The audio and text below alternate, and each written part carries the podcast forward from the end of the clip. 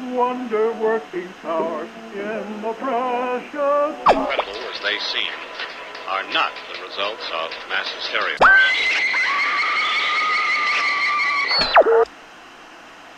You may wish to adjust the dial.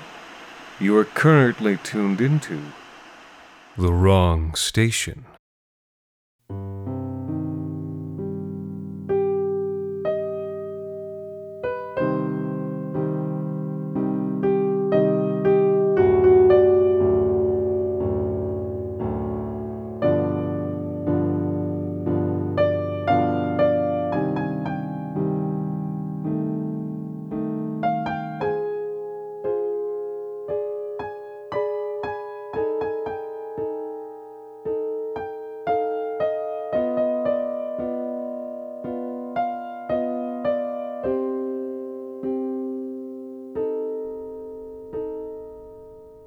After she had run, there had been a time when Samo still saw his older sister, in his dreams. In the hour separating his gray, bleak days, he would find himself walking with her through the streets of South Form where they grew up, and she would be full of laughter, as she had always been when he was small, and she would be pointing out all the small ways that life crept through the cracks of their concrete world. He no longer dreamed of her not since he'd been picked up in a police dragnet during the June riots last year, when he was 14. The charges against him had been looting, resisting arrest, and assaulting an officer. What he'd actually done was go out to bring his big sister home and get caught in a police kettle over in West Form. When the officers finally closed in, after keeping them eight hours, Samo had nearly suffocated in the press of bodies. Afterward, He'd heard a girl he'd gone to school with actually had died in a kettle that day. He never found out if that was true or not. In exchange for a guilty plea, the public defender had managed to swing Samo a course of induction. Trust me, kid, the defender had said. He'd been a long faced man with a gray ponytail and purple pouches under his eyes. Induction's the best case scenario here. They're trying everyone from the riots as an adult. Prison's no place for someone your age. In the months since, Samo had come to wish he hadn't trusted him. Induction was about the same way every time. He was strapped to a table for his own safety, and the stainless steel was cold and hard beneath him, uncomfortable as life itself. Easy now, Dr. Martel would say in his rich purple voice but his hands would be white cold and ungentle as they forced his head into the divot on the table and then velcroed the restraint over his forehead. Samo was always covered in sweat by this point, even though the induction chamber was frigid. Here comes the sand, man. the same unfunny joke every time. But there was no magic sand involved in induction, just more stainless steel attached to an apparatus like an old fashioned dental x ray. A cold plate pressed down on his forehead, and then two smaller plates, twinned like a scorpion's claws, would spring from either side to clamp against his temples. The pressure stopped just short of busting his skull like an egg. Once he was held, Dr. Martel would apply cold gel electrodes to the shaved patches on Samo's head. No matter how long he lay there, the gel and steel never felt any less cold. After that would come what was clearly Dr. Martel's favorite moment. He would pause a moment and linger over Samo, smiling inscrutably at the fifteen year old boy strapped helpless to his table. There we go, he'd murmur, safe and sound. Samo tried never to react to this moment, no matter how much he hated the doctor's bright, staring blue eyes, or how the doctor's jutting lower lip moistened itself in between fronds of chestnut goatee. He felt that any reaction on his part would be recorded and used to justify further rounds of induction. It was like the cops said anything you say can and will be used against you. But eventually, this hungry, staring moment would pass, never with more than a cold caress along his bare arm. And then Martel would pass behind the one way glass, always watching, never watched, and flick a series of unseen switches to power up the machine. It began with a deep hum somewhere in the wall behind Samo, and then a tingle of static in the air. Sail away, sail away, Dr. Martel said, just like falling asleep. Only it wasn't like falling asleep, just falling. It was as if the ground had given way underneath the table, and the table was smashing down through floor after floor of the Medical Justice Center, and then down into an endless cold abyss inside the earth. And as he fell, it was like he was falling away from himself, leaving important parts of him behind, up in that lab under the hard white lights. As he fell, he grew foggy, afraid, and unsure. And then he was gone altogether in the darkness, and a disjointed consciousness that was not quite his own roamed through strange and awful places. Samo. The voice that called to him made his skin crawl. It was half his own and half Dr. Martel's. Samo. Where is she? He did not answer as he hurtled out of the darkness and into the dream. This time, he was an astronaut. Or something like that. He was somewhere else, on some strange world with a team of others. They were looking for somebody, somebody who had run away, and the powers that be had sent his team to bring them back. This world was too dangerous. For the person's own good, they had to be brought back to civilization. Strange jungles spread out before him, alien hills. Clouds of fluffy spores drifted on a cool wind between craggy heights, and bizarre fauna lurked in the shadows of this steep and vernal land. Fungal fronds spread above them as they hiked. Taller than oak trees, these mushrooms were a translucent pinkish gray, and mottled with veins of yellow and cyan. The look of them made him uneasy. They looked too much like the creature he knew was coming. The creature that came to every dream. Up ahead, they spotted a house on a high outcropping. It was completely out of place in this haunted, otherworldly jungle a whitewashed bungalow lifted from some suburbia Samo had only ever seen on TV. The astronauts' team leader ordered them to climb. Samo didn't want to go. He knew the creature would be up there. But in his dreams, as in life, he had no choice. The astronauts began to climb, and Samo climbed with them. And then the dream jumped ahead in time, as dreams sometimes do, and he and his team were already inside. He ran his gloved fingertips along the wall. This place looked familiar. The outside of the bungalow had looked like an establishing shot from a 90s sitcom. The inside looked like the rundown home of a social worker he had seen when he was young. He recognized the picture frames on the walls, even though each frame contained nothing but an empty, gray blur. He recognized the filmy white curtains that blew on a cool breeze from the open windows, even though the sky beyond was hazy, blurred, and sickly grayish pink. Unlike his social worker's house, this building had no roof. What it did have was a staircase that dog legged up into the empty air of an absent upper level. And it also had a monster lurking just outside. He threw his back to the wall between two windows and did his best to be completely still. His chest was pounding, a cold sweat was running between his shoulder blades. He could hear the creature's huge, soft tread in the low foliage outside the windows. Its shadow fell through the window on either side of him to darken the living room. His heart crept into his throat. It was right behind him. He could feel the slow rumble of its breath between the thin wall of gypsum and pressboard. One of the other astronauts was pressed against the far wall, keeping just as still as he was. She looked like that girl he'd gone to school with, the one who'd died in the June riots.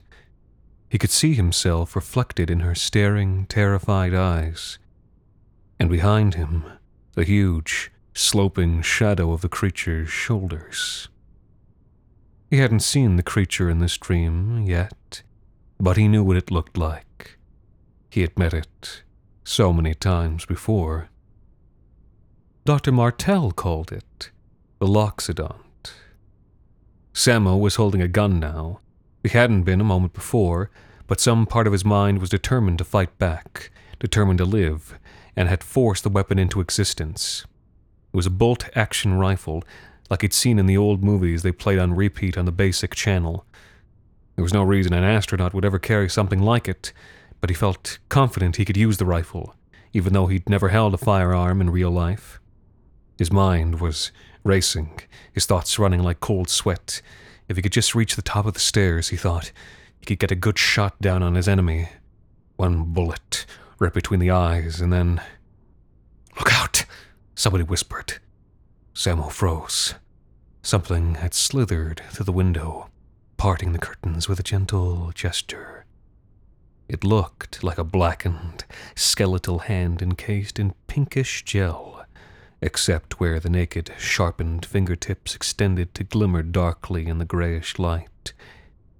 The hand slid slowly into the house, turning, probing the air, propelled not by an arm, but by a muscular elephantine trunk of translucent pinkish gray, through which black vertebral bones could be dimly glimpsed. In spite of herself, the astronaut across from him made a small noise of terrified revulsion. The hand swiveled toward her. She had time to look at Samo with pleading eyes. And then the hand shot out, as if driven by compressed gas. It punched through her chest and into the wall. Blood erupted on the parquet floors. Samo's ears filled with screams, and he ducked under the trunk, sprinting for the stairs.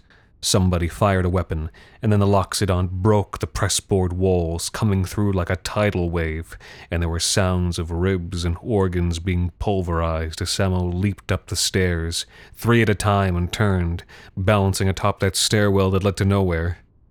He found himself looking down into the creature's eyes. The other astronauts were dead already, painted across the walls and furniture. The Loxodont stared back. In some ways, it was like an elephant, but its body was too long, too tall and lean.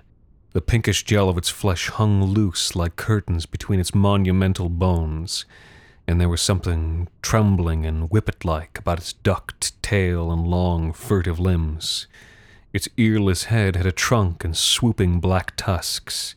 Its narrow face was filled by a pair of huge liquid eyes, oval shaped and black as dreamless sleep. Samo shouldered the gun and fired. The bullet ripped a bloody path through the Loxodont's loose skull and free floating brain. And for a moment, Samo thought he'd won. But then, with a wet sound, the gel curdled around the wound and closed. Once more, those huge black eyes stared up at him. A deep voice said, Samo. It seemed not to come from the creature, but from the walls of his own head. It sounded like his own voice, and like Dr. Martel's. Samo, tell me where she is. He shook his head and let the gun fall from slack fingers. The trunk shot out toward him. The last thing he saw were its black, clawed fingertips. And then he awoke. There now, there now, said Dr. Martel. A cold hand caressed his bare shoulder, gripping him through the cold sweat. As ever, Dr. Martel lingered a moment before undoing the restraints, letting himself savor his own power. Had a bad dream, did we? Tut tut. I tried, Samo said. I didn't mean. But Dr. Martel cut him off. You're still resisting, he said. We have to curb these tendencies of yours, Samo. Otherwise, you're too dangerous, and we'll have no choice but to put you in an institution. Samo was crying. Really? He said. I didn't mean to resist. I'm trying. Then why do you keep doing it? I don't mean to. It's just. Samo. Sammy. Sam, my boy. The Loxodont is not your enemy. This image you've projected onto it is all your own making. If you did not on some level want the Loxodont to be a monster, it would not appear as such. Then why does it hurt me every time? Samo thought these words, but did not say them. Instead, he said, I swear, I've learned my lesson this time. I'll never do it again. And I believe that. Dr. Martel cooed. I really do, Samo. But sadly, the board needs to know your behavior will change. I'll try harder, Samo said. Good boy, good boy. Dr. Martel brushed his cheek with the back of two fingers. Do I have to come back? said Samo. Oh my, yes. I'm afraid today's results are nowhere near acceptable levels. At this stage, the guidelines give me no choice but to assign another six rounds of induction. Another six rounds. Samo wasn't sure he could survive it. But he was sure he didn't have a choice. All right, he said. It was consent to bad treatment here, or be forced into worse elsewhere. The receptionist gave him two cookies sealed in plastic on his way out the door, part of the clinic's compassion allowance. They dissolved in his mouth as he walked out into the gray streets of South Form. They were mostly artificial syrup. His mother wasn't there when he got home. She was at work, but he wasn't sure which job. When Samo's sister had gone truant, the state had slapped their mother with a crippling fine, and she needed to pick up an extra job to pay it off. Samo closed the door behind him and stood for a moment with his eyes shut, enjoying how it felt to just be safe. He poured himself a cup of water after that because the fridge was empty and he wanted to feel full. Then he stood in the gray light that reached his mother's window through a concrete air shaft in the apartment block and wondered what to do for the rest of the day. There was no school today, and no shifts available at work, he wanted to wander around outside, but with the amount of police in his neighborhood, that would put him in a position to get picked up. And with his papers, one arrest, in treatment, with a truant and suspected radical in the family, they'd think it was justified to pin something on him. So, he decided to sit on the small concrete balcony, watching smoke rise from the new round of protests over in East Form. It wasn't the most productive use of time, but at least he thought it would keep him clear of police. Until a fist started pounding on the door. He felt immediately sick and crept as stealthily as he could toward the peephole. It was the truancy officer, a woman whose badge read Detective Constable Stacy Falcon, when it wasn't covered up. Today it was. On the other side of the peephole, she said, I can hear you in there. He opened the door, keeping the chain drawn, and Falcon gave him a tight lipped smile that didn't reach her dark gray eyes.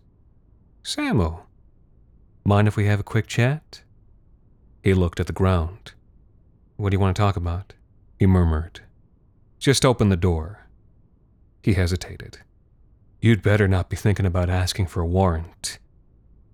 He unlatched the chain, and she pushed lazily past him, almost knocking him to the floor.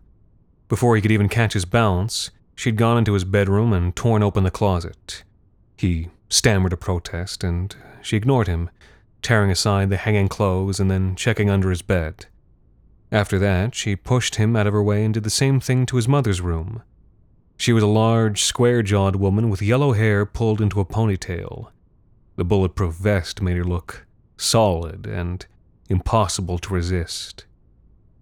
Once she was satisfied that there was no one else hiding in the unit, She shoved Samo into a chair. Where is she, Samo? She put her hands on her hips as she stood over him, drawing attention to the taser, baton, pepper spray gun, and knife on her belt. Where's who? Leaning forward, she pressed her finger into the hollow of his throat, gently pinning him to the chair's gray back. I don't want any games, Samo. I think you know where your sister is, and I think you're obstructing a police investigation. I could have you in a gen pop two hours from now. How do you think your mom would feel about that, huh? Losing both her kids. Please, officer. He lied. I don't know anything. She stared at him for a long moment. He looked away and she grabbed his jaw. Look at me when I talk to you. She angled his head toward her terrible, staring eyes. He looked into them. They looked into him. She sighed and dropped him back into the chair as she straightened up. I want to believe you, Samo, but I've seen your tendency chart. It's just bad genes, I guess. The type that can't do the right thing without encouragement. So I'll tell you what. Why don't you find something out for me? Hmm? Find something I can use, and then I can stop bothering you. Okay? He said nothing and looked away. She pulled her baton and used its cold edge to angle his head up at her. Okay? Hmm, he said. I'm gonna need to hear you say it, Samo. Okay, I'll find something for you. Good boy. She sheathed the baton and ruffled his hair with an unkind hand, not noticing or not caring how he flinched. If you find something good for me by next week, maybe we can talk to Dr. Martel about those treatments, eh? She patted his cheek and walked out of the apartment without waiting for a reply. She didn't close the door behind her. Later, he found himself falling through darkness, and then the falling turned into running, and the darkness turned into thick, roiling smoke from the burning barricades. He was back in last year, the June riots. He was terrified because he happened to be wearing navy blue, and since the protesters were in block, the police had declared open season on anyone wearing dark colors. He was searching for his sister, but he knew this dream didn't end with him finding her. In real life, it had ended with 72 hours locked alone in a cold gray room without food, formal charges, or a lawyer. In his dreams, it always ended with the loxodont. He heard screams behind him. The crowd panicked and started to run, like they did every time, and Samo had no choice but to run as well, or get knocked off his feet and trampled to death. The crowd surged around him, and he started to fall behind. He heard hard boots pounding on the asphalt behind him, and the clatter of plastic shields. He rounded a corner, but there were panicked people running from that direction too, and someone crashed into him, and he went down, and a boot crunched his hand, and someone else stepped on his chest before he could scramble back to his feet and begin to back away from the advancing riot line behind him. He couldn't get far.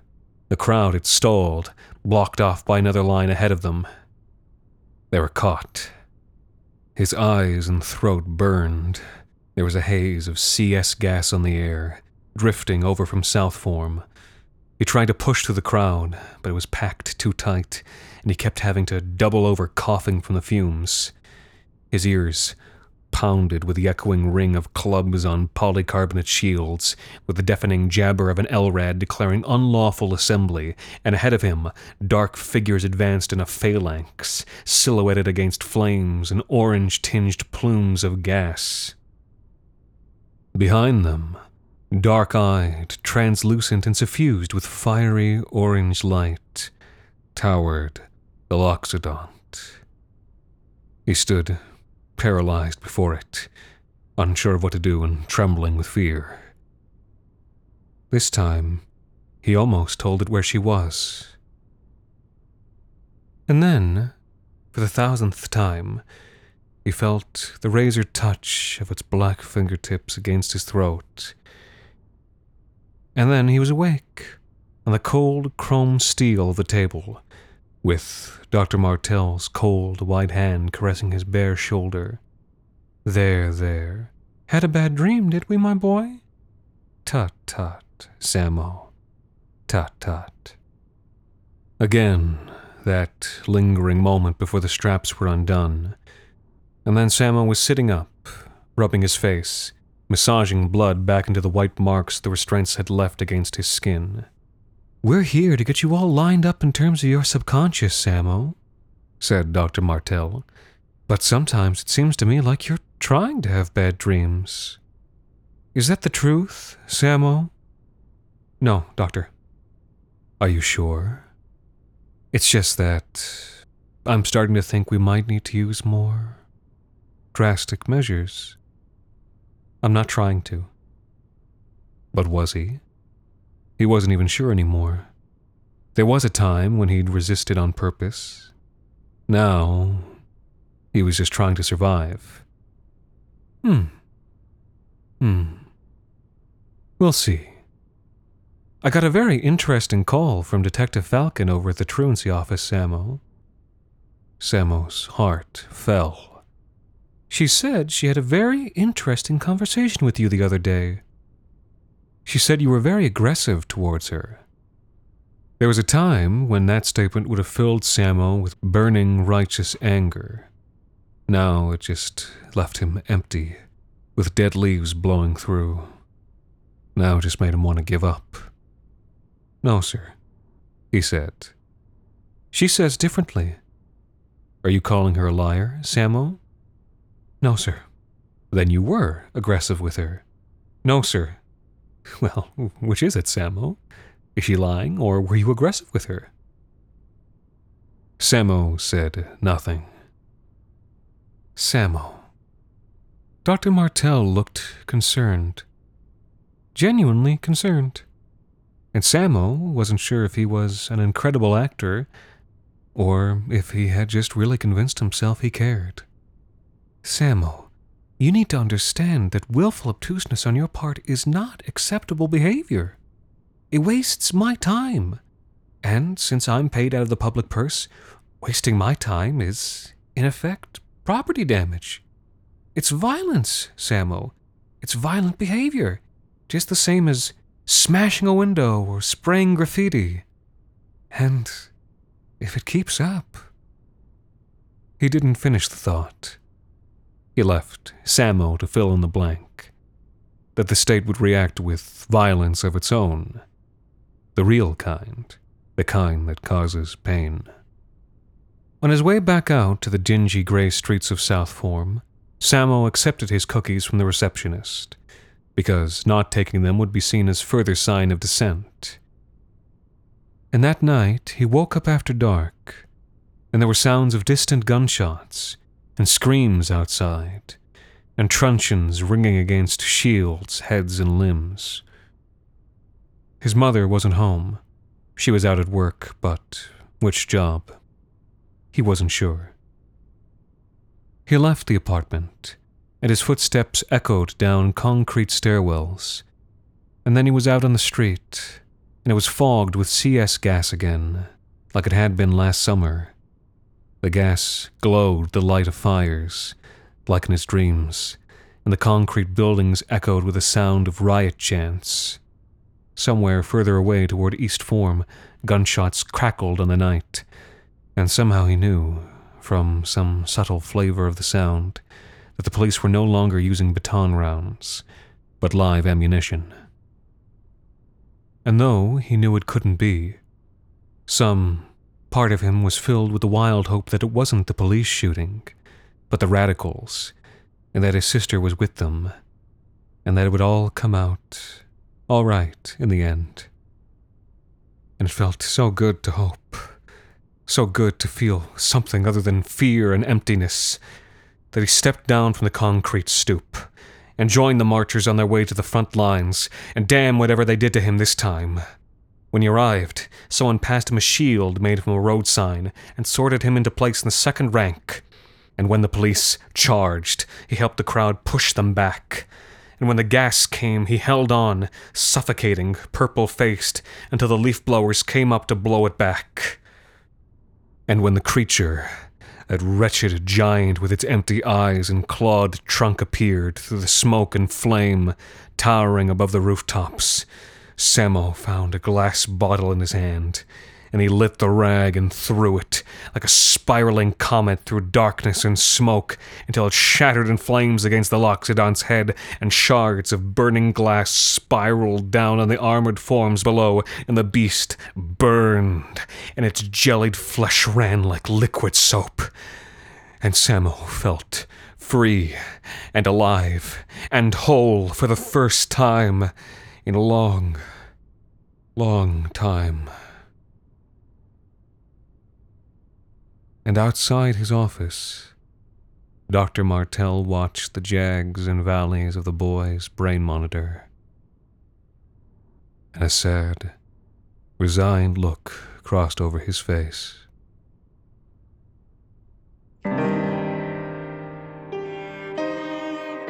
This week's episode, The Inductor, was written by Alexander Saxton and performed by Anthony Botello.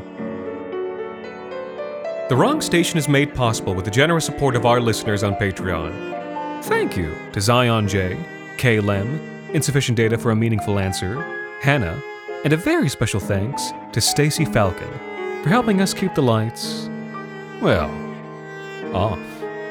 You can also support us by leaving a rating and review on iTunes or wherever it is you listen to The Wrong Station.